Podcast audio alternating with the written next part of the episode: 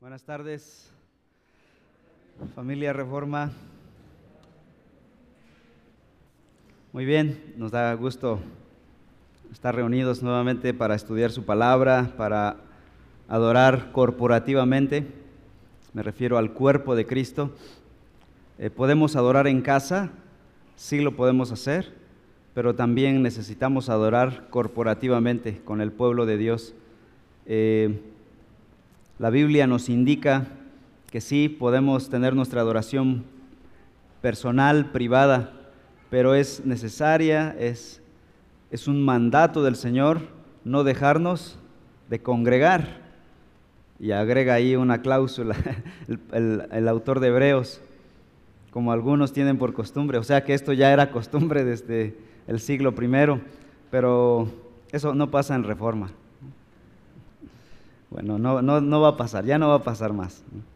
Bueno, estamos aquí para alabar al Señor. Estamos hablando acerca de el conflicto, esa palabra que no quisiéramos escuchar, esa realidad que no quisiéramos enfrentar, que no quisiéramos tener en nuestra vida. El pasaje de Romanos capítulo 12, versículo 18 dice así, si es posible, en cuanto dependa de ustedes, estén en paz con todos los hombres, dice el apóstol guiado, inspirado por el Espíritu Santo.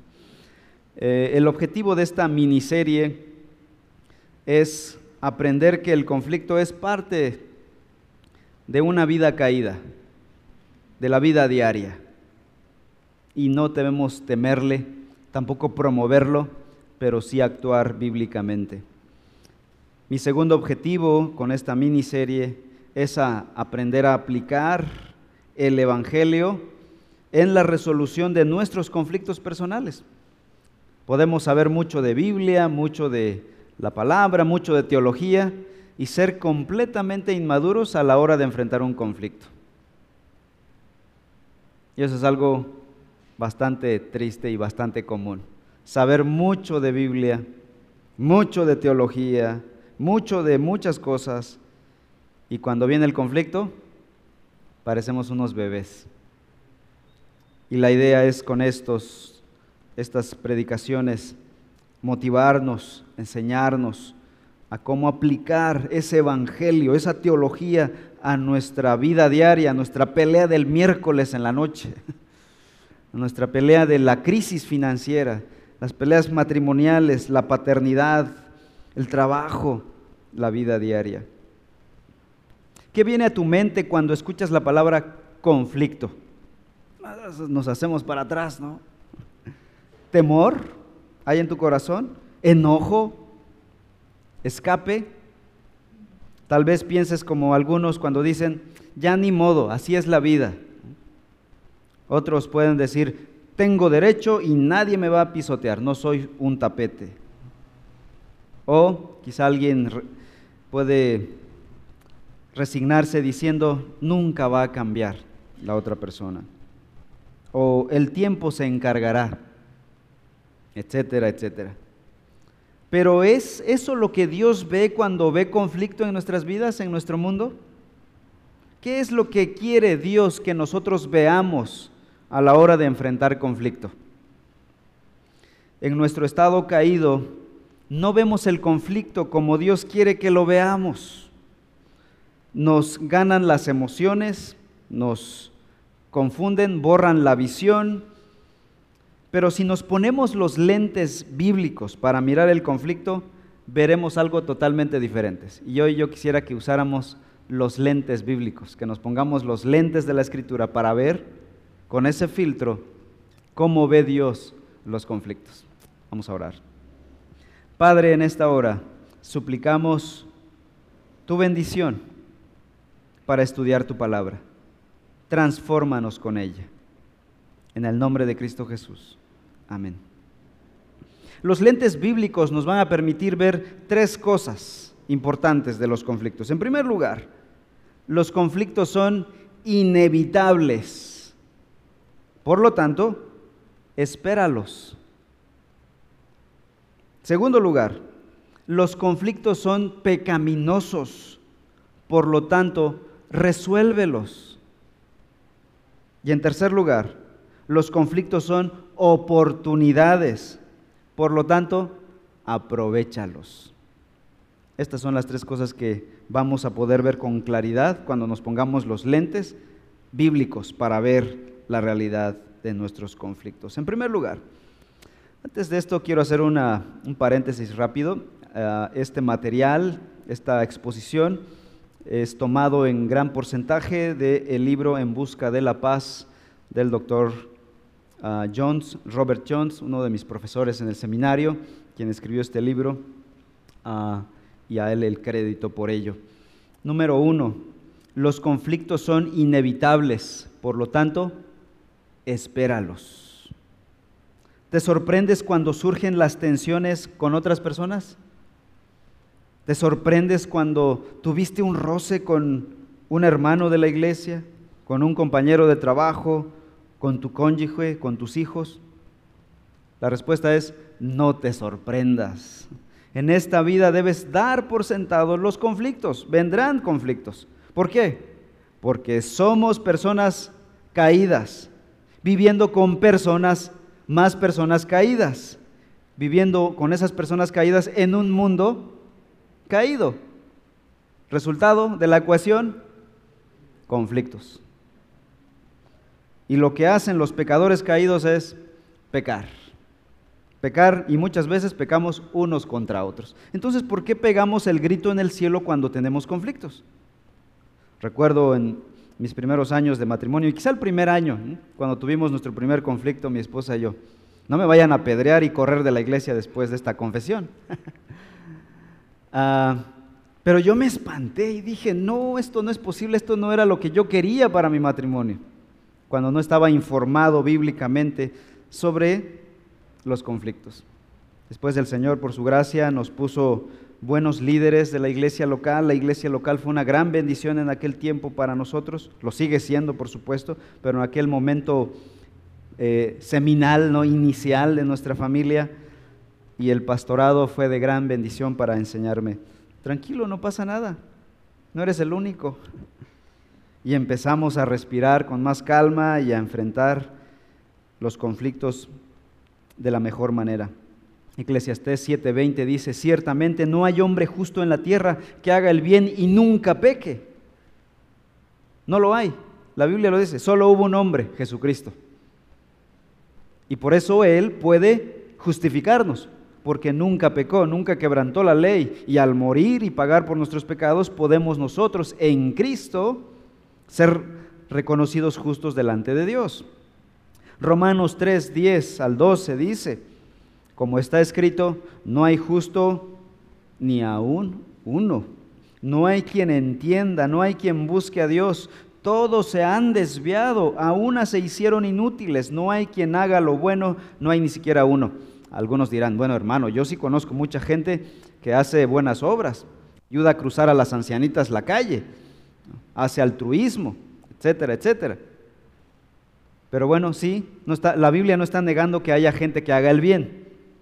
La Biblia está hablando teológicamente, delante de Dios no hay nadie que pueda hacer algo bueno para su salvación. Hay bondad moral por la gracia de Dios. En la gracia común Dios nos permite día a día hacer cosas buenas, humanamente hablando. Pero salvíficamente hablando, nadie puede hacer una obra buena para alcanzar su salvación. Así que, a la luz de esta realidad bíblica del hombre caído, del hombre en pecado, van a sufrir y van a sufrir conflictos los matrimonios, las familias, la paternidad, en todo el entorno de nuestra vida social. En primer lugar, los matrimonios sufrirán y sufren conflictos. ¿Quieres ver a la pareja perfecta? No busques en las películas, ni en libros o revistas, busca la Biblia, Génesis capítulo 2 y los primeros versículos del 3. Allí encontrarás a la pareja perfecta, los más guapos de toda la historia de la humanidad, los más inteligentes, ni una neurona muerta en su cerebro, físicamente perfectos. En su corazón no había ni un solo pecado.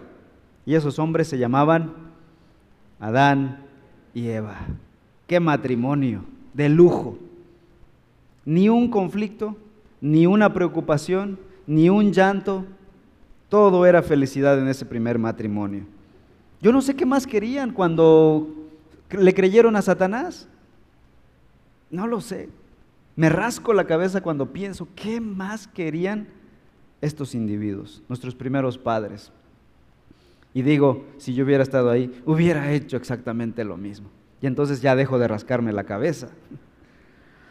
Pero en el capítulo 3 vemos cómo todo se desmorona con la entrada del pecado.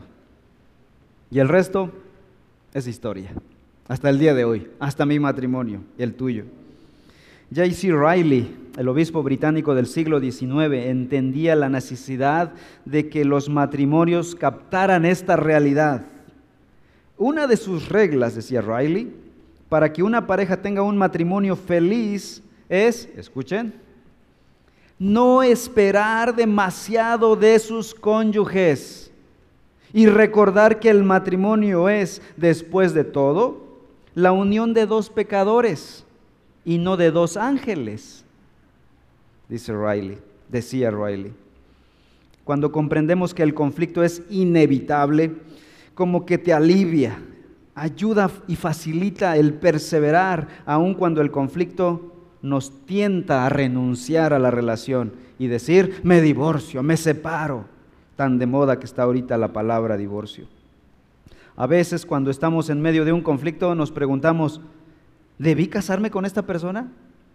¿Me habré equivocado? Ahora, es posible que alguien sí se haya equivocado, es posible, pero el conflicto no es prueba de ello. El punto es que, y además, si ya estás casado, ya ni pienses en eso. Ahorita es para adelante, ya no para atrás. Si te equivocaste en el pasado, eso ya quedó atrás. Por eso tratamos de prevenir a nuestros jóvenes, hey, haz las cosas bien. Pero una vez casados, ¿sabes qué? Ahora sí, amarrado y para siempre. Pero el conflicto no es prueba de que te hayas equivocado, porque todos los matrimonios, aún bien casados delante del Señor, tendrán conflicto. El punto es que en medio del conflicto debemos animarnos a perseverar, a trabajar. De hecho, interesante, esto es algo muy hermoso que vemos en Génesis 3, de ese matrimonio roto que al parecer ya no tenía solución y estos iban a salir del huerto y seguramente divorcio seguro. Pero no, de ese primer matrimonio ya roto, Dios promete que enviaría al Salvador del mundo. Esto es interesante, es una promesa hermosa porque de ahí vendría el Salvador, de la genética de Eva, de la mujer, el hijo de la mujer, Génesis 3.15 y luego 4.4. La simiente de la mujer sería Jesucristo, dice Gálatas capítulo 3. Él repararía esa brecha, esa ruptura entre Dios y los hombres, esa maldición sería revertida por Cristo y Él mismo lograría reconciliarnos con el Señor. Así que de los matrimonios rotos hay esperanza. Nunca des por finalizada una relación rápida. También la paternidad tiene conflictos y tendrá conflictos. La paternidad, cuando uno no es padre, uno cree que será hermoso y uno solo piensa, nos vamos a llenar de niños, decíamos antes de casarnos. Pero cuando te llenas de los niños, ya es otra cosa.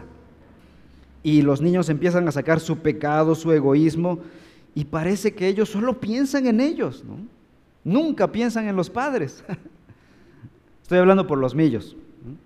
Tampoco los maltraten por, por eso. Pero la Biblia nos enseña que es una realidad, que ellos son pecadores. No pienses que tus hijos son perfectos. Y por eso la Biblia nos enseña a los padres a cómo instruir, disciplinar y criar a los hijos. Criar a los hijos no es solamente darles de comer y punto, ya cumplí. No, criar a los hijos significa estar con ellos, padre y madre. De hecho, Efesios 6:4 dice, y ustedes, pateres, palabra griega para el hombre, el padre, no provoquen a ir a sus hijos, sino críenlos, ¿a quién? A los pateres, críenlos en la disciplina e instrucción del Señor. No es solo de yo trabajo y ahí, y ahí está. Tú crías a los hijos. La crianza es una labor de matrimonio, de esposa y esposo, guiado por el esposo. Aunado a la imperfección de la paternidad de los padres, agrégale la imperfección de los hijos. Proverbios 22, 15 dice, la necedad está ligada al corazón del niño. Hay, hay, luchas matrimoniales, los papás están luchando con sus propios pecados y los hijos están luchando con sus propios pecados. Resultado, conflicto.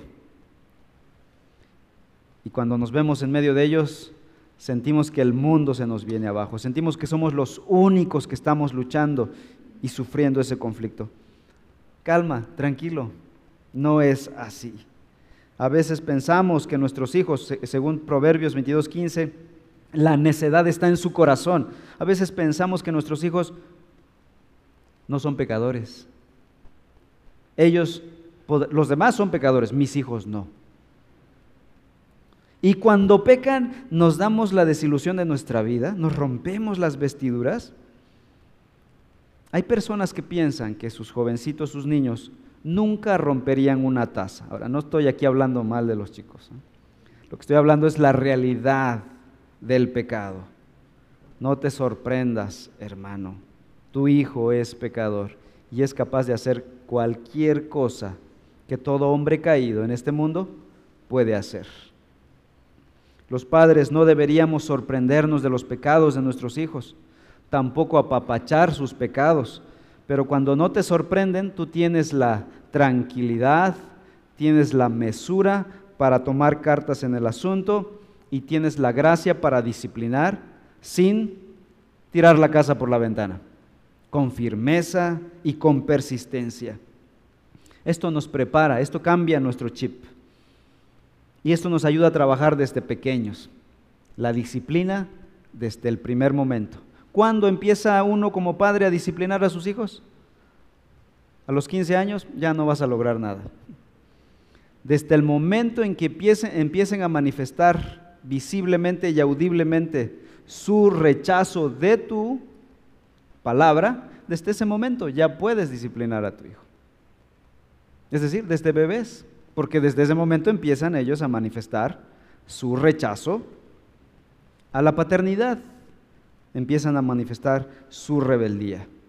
Esto es la palabra de Dios, es la escritura. Obviamente la disciplina va con amor, con mucha, mucha conversación. Cuando el, disciplinar no es solo agarrar la vara, pum, pum, y ya, ahí se terminó. No, es, un, es todo un ritual es hablar mucho, mirarlo a los ojos, aunque sea un bebé, y explicarle, hiciste esto y eso es pecado delante de Dios. Quebrantaste esta regla en la casa y desobedeciste a tus padres, ofendiste a tu mamá y te voy a dar un barazo por eso, o dos, que sientan ligeramente. Tampoco te desquites con ira. Cuando no disciplinas, cuando ya te cansas, ya vas con ira, y ahí sí ya no es disciplina, ya es maltrato físico mejor disciplina a tiempo y evitarás el maltrato físico. Los niños de 1 a 5 años deben entender autoridad. Los niños de 5 a 12 años deben entender qué es lo correcto. Y los chicos de 12 en adelante debemos interpretar su mundo. Ese es nuestro trabajo en la disciplina de nuestros hijos. Y eso genera conflicto. Pero cuando estás consciente del conflicto, eres mesurado, estás tranquilo y estás llamado a cumplir tu labor con mucha claridad. Aparte de que los matrimonios y las familias tienen conflictos, las iglesias tienen conflictos. ¿Verdad? A veces pensamos que en la iglesia hay conflicto en todos lados, pero en la iglesia no. No debería, dicen algunos. Y nos olvidamos que los primeros pecadores que entran a esa iglesia somos nosotros. Olvidamos que los que están ahí también son pecadores. Todos los que estamos aquí somos pecadores que fuimos comprados con la sangre de Cristo. ¿Qué significa eso? Que existe la posibilidad del conflicto entre los miembros de la iglesia local. Malas interpretaciones, eh, malas actitudes, irresponsabilidad de algunos, mucha responsabilidad de un lado y otro irresponsabilidad, en fin, eh, tantas cosas que se pueden generar. Alguien decía esto, para aquellos que están buscando una iglesia perfecta sin conflicto, les doy este consejo. Si la encuentras, no asistas allí, porque la echarás a perder con tu propio conflicto, con tu propio pecado. El conflicto será parte de nuestra vida de iglesia, hermanos. Y esta es una de las cosas que seguramente cuando platiqué contigo personalmente te dije, ok, bienvenido a Reforma, pero llegas a una iglesia imperfecta. Y el primero de ellos es el pastor y su familia. Así que cuando venga el conflicto, ya no vas a romper las vestiduras, ya no te vas a desilusionar tanto. Vean lo que dice Mateo 5:23. Si el conflicto es parte de nuestra vida de iglesia, ¿qué debemos hacer? Mateo 5:23.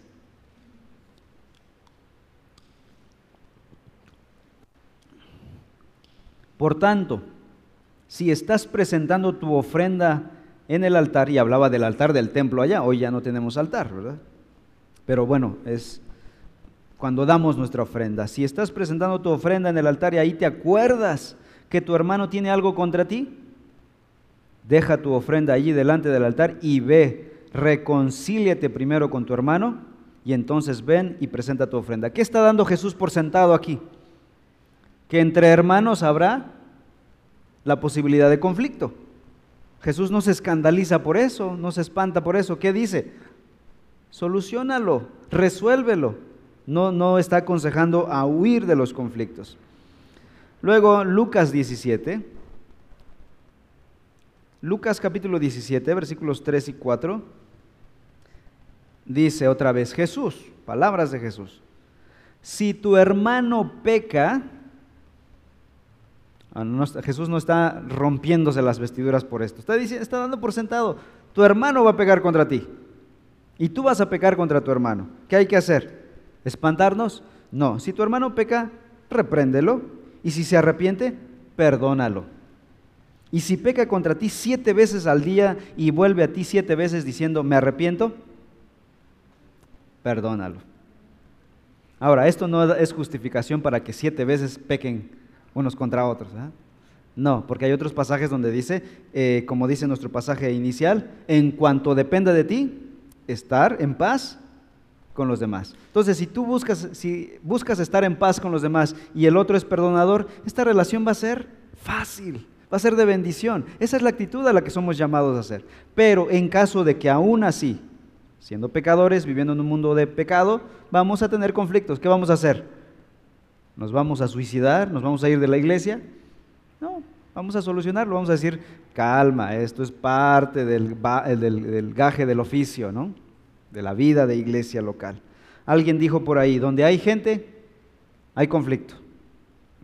Así que hermanos, en la iglesia hay y seguramente seguirán habiendo conflictos.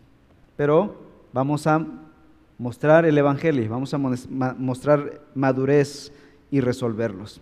Y así en todos lados hay conflicto, o sea, no solo en el matrimonio, no solo en la familia, no solo en la iglesia, en el trabajo también, en la escuela, en el vecindario. El vecino que pone su música a las 3 de la mañana. Ninguna relación bajo el cielo está libre de conflicto. Ninguna. Ahora, lo que puede pasar es que una pareja o una familia o un grupo o una relación puede ser poco conflictiva. Eso sí existe. Pero no podemos decir no tiene conflictos jamás, no. Puede ser poco conflictiva. En segundo lugar, dicho lo anterior, en segundo lugar, los conflictos son pecaminosos. Por lo tanto, resuélvelos. Eso es muy importante. Este segundo aspecto es una verdad que debemos tener en claro los creyentes, los que hemos abrazado la palabra de Dios. Los conflictos desagradan a Dios, dice el doctor Robert Jones. Surgen de corazones egocéntricos, involucran palabras y acciones hirientes, separan y distancian a las personas, violan la enseñanza bíblica sobre el amor, la unidad, la armonía, la ira y la amargura, producen distanciamiento, desunión y discordia. Así que, por esta razón, el conflicto en la medida de lo posible debe ser evitado. Pero si no se puede evitar, en la medida de lo posible debe ser solucionado, resuelto. ¿Por qué? Porque los conflictos son pecaminosos, no son correctos. Delante de Dios deshonran su nombre, rompen la unidad, violan la enseñanza bíblica sobre el amor cristiano. Así que no debemos pensar que se solucionarán solos. A veces pensamos que el tiempo curará todo, se olvidará. Debemos ser intencionales, hermanos, debemos cambiar esa, esa mitología ah, común, popular.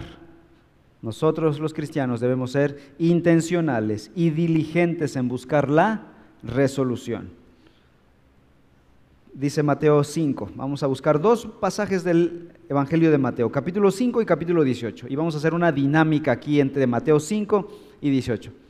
Y sigo recordándoles, hermanos, usen su Biblia, la palabra de Dios.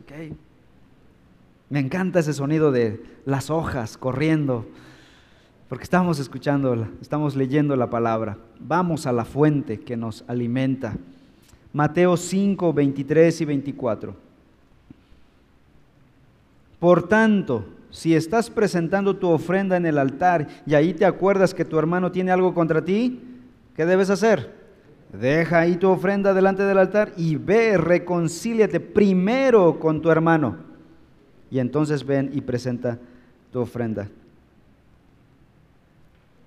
Ahora, Mateo 18, 18, 15 y 16.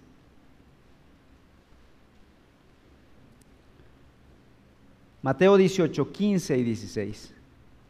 Si tu hermano peca, ve y repréndelo a solas. Si te escucha, has ganado a tu hermano. Pero si no te escucha, lleva contigo a uno o dos o más, para que toda palabra sea confirmada por boca de dos o tres testigos. Ahora, en el capítulo 5 dice, si estás presentando tu ofrenda en el altar y ahí te acuerdas que tu hermano tiene algo contra ti, ¿por qué? Porque tú fuiste el ofensor. Mateo 18, si tu hermano peca contra ti, es decir, él fue el ofensor. Aquí hay dos casos hipotéticos en la mente de Jesús. El doctor Jones llama a esto, a estos dos pasajes, la dinámica de Mateo 5 y Mateo 18. ¿Cuál es esa dinámica? Bueno, dice, si yo ofendí, ¿qué debo hacer? Debo ir y pedir perdón, Mateo 5. Si el otro me ofendió, ¿qué debo hacer? También debo ir y pedir perdón. O sea, en la dinámica de Jesús en Mateo 5 y 18, en cualquier caso, cualquiera que sea la situación, Jesús me llama a mí a siempre dar el primer paso. Esto va contra todo lo que dice el mundo. En el mundo dice, si te ofendió, que venga a ti y ni lo perdones. Y si tú ofendiste, bueno, hazlo sufrir tantito, dice el mundo. Y hay creyentes que aún estamos influenciados con esa perspectiva mundana. Hermanos, si aplicaríamos, si aplicáramos esto en nuestra vida, la dinámica de Mateo 5 y 18, sí habrían conflictos, pero nos reiríamos de ellos. Los patearíamos por ahí y estaríamos plenos en nuestra vida. El dicho, el tiempo cura las heridas, tiene cierta razón, pero no totalmente. Así que los dichos no son inspirados por el Espíritu Santo, hermanos. Hay gente que le cree y ciegamente más a los dichos que a la Biblia. Los conflictos no se arreglarán solitos. Si se les deja vivos, se acumulan cuando vengan otros conflictos, porque lo más seguro es que tendrás más conflictos. Y si dejamos que se acumulan, ¿qué pasará? El montón, el cúmulo de conflictos van generando resentimiento, amargura y como dice Hebreos, la amargura echa raíces en el corazón. O sea, es posible que nuestro corazón pueda tener amargura, pero cuídate, cuidado de que eche raíces en tu corazón. Cuando ya echa raíces es más difícil de arrancar, lastimas el corazón. Por eso Hebreos dice, cuidado, no permitas que las raíces de amargura entren, penetren tu corazón.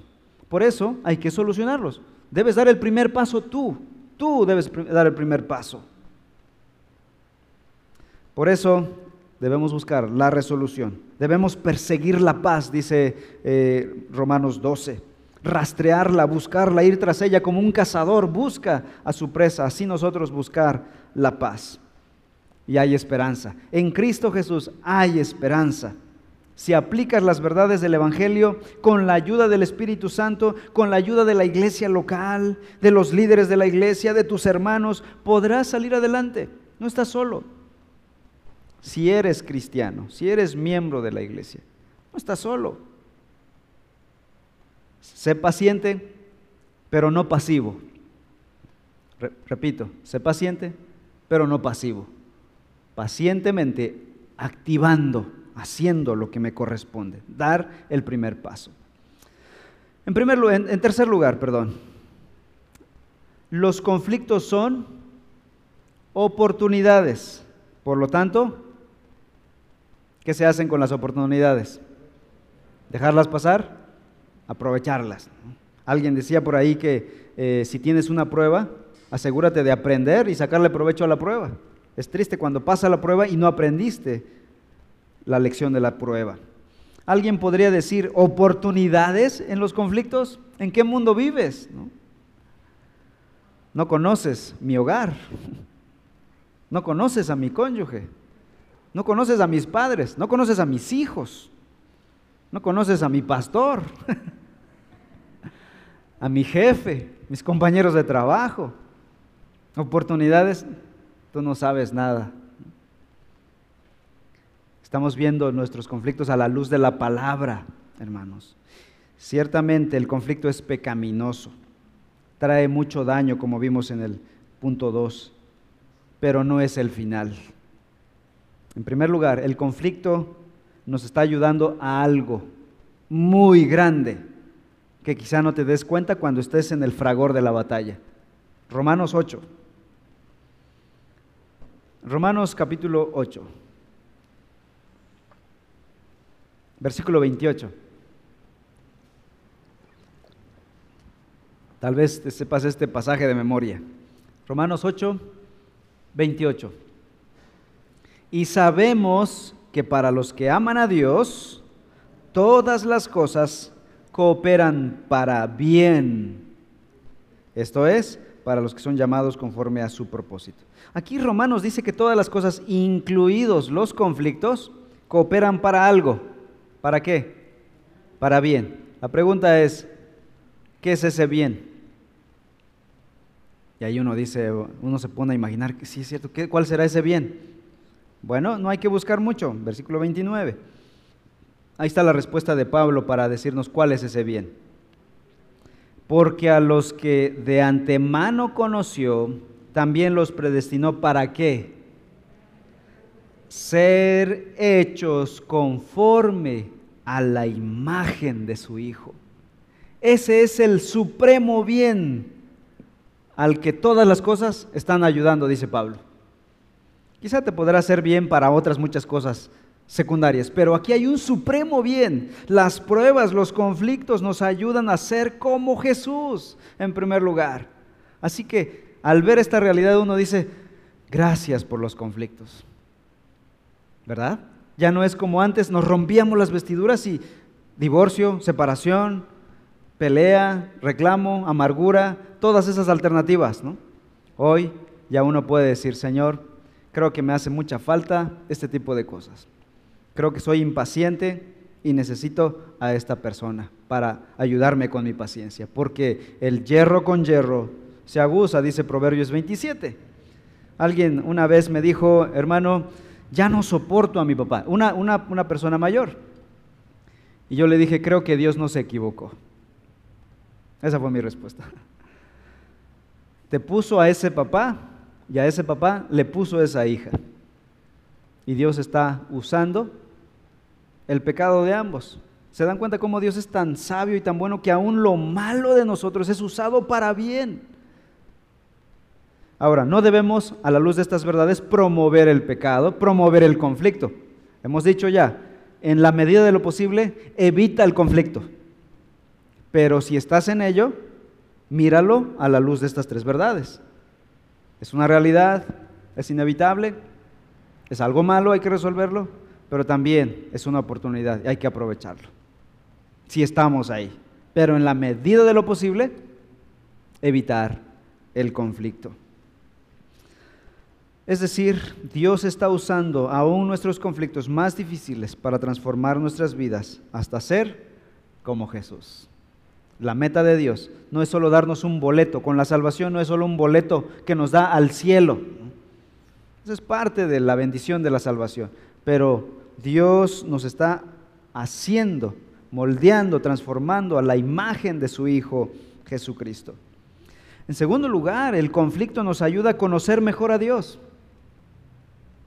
¿El conflicto es una oportunidad? ¿Cómo? Bueno, en segundo lugar, el conflicto nos ayuda a conocer mejor a Dios. Por ejemplo, cuando uno está en medio de los conflictos, ¿qué podrías conocer de Dios? Quizás su consuelo, su fortaleza, su sabiduría para resolver los conflictos, la esperanza que hay en Dios. Una de las maneras en que podemos conocer a Dios es a Dios como perdonador. Dios puede perdonarte a ti, pero también puede perdonar al otro. Cuando yo me he visto a mí en mis peores momentos, rebelándome contra Dios, me sorprendo de cómo Dios pueda perdonarme. Si yo fuera Dios, yo no perdonaría a Jimmy. Sus rebeldías, su actitud tan malvada, tan impía delante de Dios. Pero también he aprendido de Dios como perdonador cuando veo a otras personas pecar, cuando pecan contra mí o cuando pecan contra otros. Y digo, Señor, ¿cómo puedes perdonar a esas personas? Y Dios lo hace. Y aprendo que Dios es perdonador. Y me enseña a mí a hacer lo mismo. Colosenses 3. Perdónense o perdonaos, dice Reina Valera, unos a otros, así como Cristo los perdonó también a ustedes. Cristo nos ha perdonado mucho más de lo que tú y yo podríamos perdonarle a alguien. Así que así debemos perdonar. También es una oportunidad para aprender las bendiciones del conflicto. Por ejemplo, hay otras bendiciones del conflicto. En tiempos de conflictos es cuando más oramos, ¿no? Cuando más leemos la Biblia. Dice el Salmo 119, 67, antes que fuera afligido, yo me descarrié, pero ahora, cuando fui afligido, guardo tu palabra. O sea, esto es desde tiempos inmemoriales. Esto de que oramos más cuando estamos en conflicto, nos acercamos más cuando estamos en conflicto. No debería ser, pero Dios usa el conflicto. Y esta es una de las bendiciones del conflicto que debemos aprovechar. Ora más, hermano. Lee más la palabra si estás en conflicto. Por eso dice Santiago, ¿está alguno triste? Haga oración. ¿Está alguno contento? Cante alabanza, dice Santiago. En tiempos de conflicto, nuestros pecados también son más, los pecados más escondidos salen a la luz. Cuando estamos en una pelea, uno se desconoce y actúas de una manera que no actúas normalmente, que no actuarías en un domingo, en la iglesia o en el trabajo, con los jefes o con otras personas. Y entonces el conflicto nos ayuda a ver qué necesitamos trabajar y decir, esta es mi realidad. Nuestra realidad, hermanos, no es el domingo a las 12 en el servicio de adoración. Nuestra realidad es en tu casa cuando estés en un conflicto, en una crisis. Ese eres tú. Ese es el verdadero tú. Y es ahí donde nos damos cuenta, Señor, desde aquí tengo que trabajar. Esta es mi realidad. Pero Dios nos abraza y nos ama así, como somos allá, no como somos aquí solamente. Dios nos ama y nos ha recibido en Cristo Jesús y nos ha perdonado. En tiempos de conflicto también nos acercamos más a la iglesia local. Buscamos orar con otros hermanos, tener comunión con otros creyentes, servir a la iglesia local, nos comprometemos con ella. Esta es una bendición del conflicto. Aprovechalo. El conflicto es una oportunidad. Aprovechalo. Acércate a Dios. Conoce a la iglesia. Sirve a la iglesia. Es triste que pase el conflicto, que pase la prueba y no hayas aprendido, no la hayas aprovechado. Dolor de a gratis entonces. Se va a tener que probar otra vez tu vida, otro conflicto para aprender la lección. Los conflictos también pueden equiparnos para ministrar a otros creyentes. En medio de los conflictos Dios nos da sabiduría, nos da comprensión, nos da empatía, que pueden ser usados para bendecir y ministrar a otras personas. Segunda de Corintios, por ejemplo. Busquen Segunda de Corintios 1.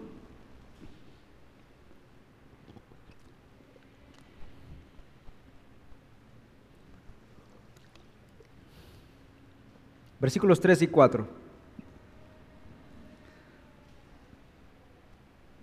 Segunda de Corintios 1:3. Bendito sea el Dios y Padre de nuestro Señor Jesucristo, Padre de misericordias y Dios de toda consolación, el cual nos consuela en todas nuestras tribulaciones. ¿Para qué? Para que también nosotros podamos consolar a los que están en cualquier aflicción, dándoles el consuelo con que nosotros mismos somos consolados por Dios. ¿Se dan cuenta? En el conflicto, en la prueba, nosotros aprendemos el consuelo de Dios, la comprensión, la empatía, la sabiduría, y después estamos equipados para ministrar a otros. El conflicto entonces nos ayuda a saber, a tratar a las personas que son difíciles de tratar. Hay gente que huye de las personas con quien le es difícil tratar, pero muchas veces cuando viene una prueba dura, quizá esa persona estuvo ahí para ayudarte y empiezas a tratarlo de otra manera. En fin, estos y muchas otras bendiciones y beneficios de los conflictos son enseñados por la palabra de Dios y son vistos solamente cuando nos ponemos los lentes bíblicos para ver el conflicto. Así que, conclusión, mira tus conflictos con nuevos lentes, con una nueva perspectiva. Son oportunidades para acercarte más a Dios, para hacerte más santo. Dios está usándolos para tu propia madurez, para que crezcas en gracia, en amor, en sabiduría, en comprensión, para que madure tu vida misma. No podemos seguir siendo niños a los 40 años, a los 50. Necesitamos ser ya adultos en nuestra forma de tratar. A veces en un roce entre una y otra persona actuamos como niños inmaduros. Basta ya de esa manera de vivir. Dice Pablo, cuando era niño actuaba como niño, pero ahora que soy adulto actúo como adulto. Si nunca has pedido perdón, Dios usará los conflictos para enseñarte a pedir perdón. Es triste y es verdad que hay gente que nunca en su vida ha pedido perdón. O que ha pedido perdón muy pocas veces. Para la gran cantidad de ofensas que comete, no es correcto. Si no sabes dar perdón, Dios usará los conflictos para enseñarte a dar perdón. Hay gente que dice, yo no soy Dios para perdonar. Eso no es correcto, hermanos. O sea, si alguien ofendió, hay que saber admitirlo. Si alguien te ofendió, decir, sí, está bien, acepto tu perdón. Eso no es correcto decir, yo no soy Dios para perdonar. Ah, decir también, perdono pero nunca olvido. Eso no es perdón. El perdón incluye un dejarlo a un lado. No lo usaré más para reprochártelo. No te lo sacaré cada 15 días cuando tengamos el siguiente conflicto. En pocas palabras, el conflicto ayuda a nuestro proceso de santificación y de ser más como Jesús. Así que, en la medida de lo posible, evita los conflictos. No promuevas los, conflictos, sé pacífico, promueve la paz, sé un agente pacificador. Pero si te ves envuelto en un conflicto, no te espantes. Pueden ocurrir. Actúa de manera bíblica. Apliquemos las verdades del Evangelio. Nuestro conflicto más grande era el que teníamos con Dios y ese ya fue solucionado. Cristo lo solucionó. Eso da libertad para arreglar todos los demás conflictos, que a la luz de ese conflicto cósmico, esos demás conflictos son miniatura, son microscópicos. No guardes raíces de amargura. Tu problema mayor ya fue solucionado. en la cruz de Cristo, cuando Él murió por nuestros pecados. Alabemos a Cristo Jesús en oración. Padre Celestial, te damos a ti toda la gloria, todo el honor, porque hay esperanza en medio de nuestros conflictos. Hay salvación, hay sanidad, hay perdón. Ayúdanos, Señor, a morir a nuestro orgullo, a nuestro ego y, y aprender a solucionar nuestros conflictos a la luz de tu palabra. Gracias porque Cristo Jesús solucionó nuestro conflicto cósmico, nuestro conflicto mayor, el que teníamos cuando éramos pecadores contigo. Y ahora hemos sido declarados tus hijos justos y ahora somos tus hijos y tú eres nuestro Padre. Y con esa confianza nos acercamos a ti, a rogarte que nos ayudes en nuestros conflictos, en nuestras familias, nuestros hogares, nuestros matrimonios. En el nombre de Cristo Jesús.